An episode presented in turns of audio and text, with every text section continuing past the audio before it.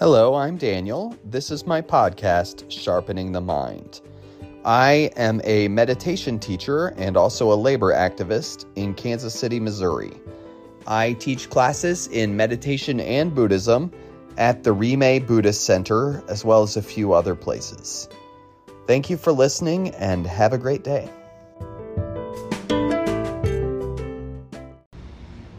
So, laziness is a thing that we don't talk about enough, I think, and it's often something that stops us from being consistent in our practice, but also in anything else that we're doing for our personal development or self care.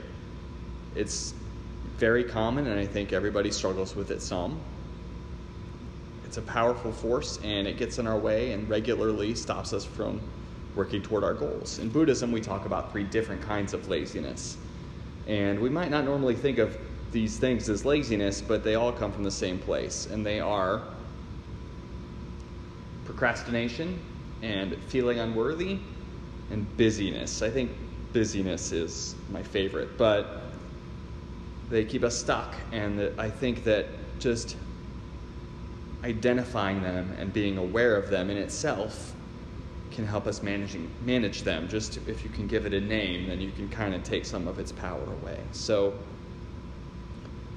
procrastination is what we normally associate with laziness. It's I, I want to avoid inconvenience. I'll do it later. I don't want to stay in bed. I don't want to go to meditation. I want to stay home, right? We can come up with all sorts of excuses to avoid doing anything. And we can think, I'll do it next time. Or, especially, a lot of people have, I need to come up with the perfect time and situation in order to meditate or in order to do anything. Things have to be just lined up perfectly. And if they're not, then I'm not going to do it. And that means you're probably not going to do it. Um, or things like, I would meditate now, but I just don't feel like it. It's all rooted in comfortable. I'm comfortable doing this. I'm not comfortable doing this new thing or doing, I'm comfortable just sitting around or I'm comfortable sitting on the couch watching TV instead of meditating. And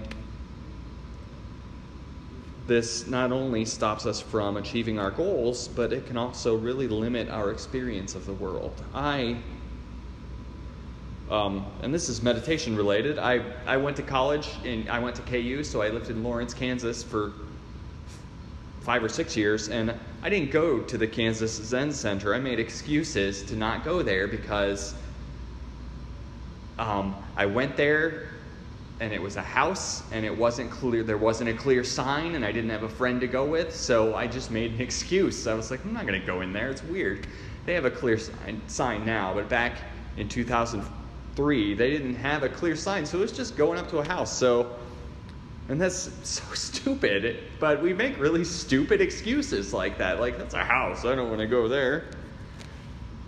And so that's a an example of procrastination. It's just making excuses and just thinking I'll do it later. I'll do it later can really turn into I'll never do it. And the second kind of laziness is called feeling unworthy, and that's sort of I can't win, so I'm not going to try. When people find out that I do this, they sometimes say things like, I wish I could meditate, but I'm not stable enough, or my mind is a crazy person, or I can't settle down, or my mind's too scattered, I'm too distractible. All these kinds of things, what they mean to say is, I'm not like other people, I can't do it like other people have. And that we're all distractible. So I find that really, really, really weird and silly. And I try to tell them, and of course they don't. They don't believe it because they think I'm not good enough. I can't focus to meditate. And so I've had that experience a lot. A lot of people think it's really cool, and they also think that they can't do it. So that is the second kind of laziness, feeling unworthy. And it applies to other things too. Um, it applies in all sorts of ways, rather than just from meditation, but also like not applying for a promotion because you think you won't get it, or not asking out a person because you think you're not good enough for them, or not doing whatever creative thing you're into because you think you're not you're not good at painting or poetry or whatever you might do, that's a, a case of feeling unworthy. It's all rooted in hopelessness and ignoring our potential. Whatever the thing is, we should we can just try to do it and see what happens. I thought I wasn't good enough to run an event like this and I had to talk myself into it and I wanted to do it for a long time and I just eventually I made it happen and I said to myself, well, if nobody comes, who cares?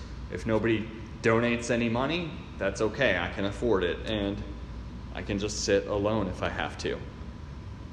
And I had to I had to tell myself that because I had a feeling of unworthy as far as this event goes. And then the last kind of laziness is the laziness of busyness, which at first seems counterintuitive.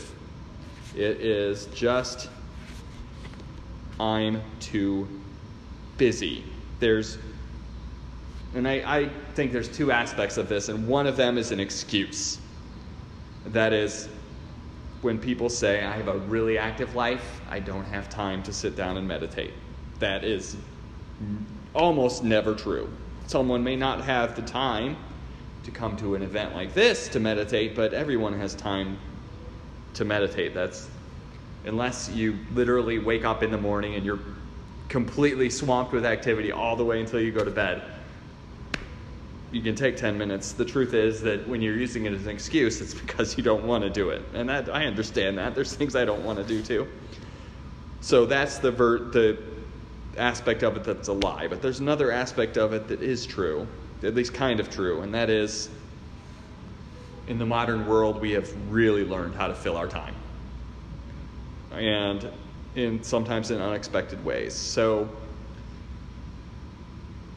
one day I um, figured out a way to check my phone and see how much screen time I have on there, and it is absurd. It is absurd how much screen time I have on my phone, and I think that most of us, most of us are that way. I think it was a big surprise to me, and I think it's a big surprise to, to everyone. I think phones are the third kind of laziness for the modern world because it's so easy to just just be on it. At work i had to have a meeting with someone and I, they were late to the meeting and i had to wait around. And in the old days 10 years ago i would have just been sitting around. But of course that's not what i'm doing now. I'm sitting there right? And that's what we're all doing all the time it seems like. So that's really the lazy busyness of our era is I could sit and meditate for 10 minutes, and instead I'm scrolling on my phone for 10 minutes, accomplishing nothing, not really enjoying it, not really getting anything out of it, and it's very silly, but that's kind of my, my weakness, and I'm better at it than I used to be, and I'm trying to get better and better at it because it is just a it'll just it'll just take your time unlike anything else it'll steal your steal your attention and steal your time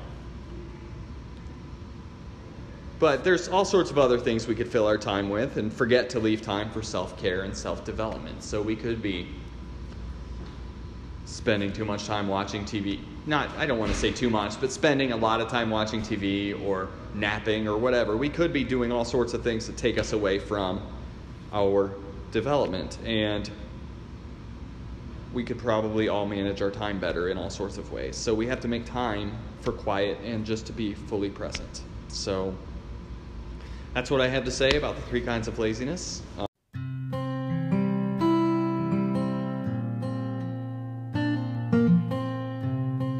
Thank you for listening and have a good day.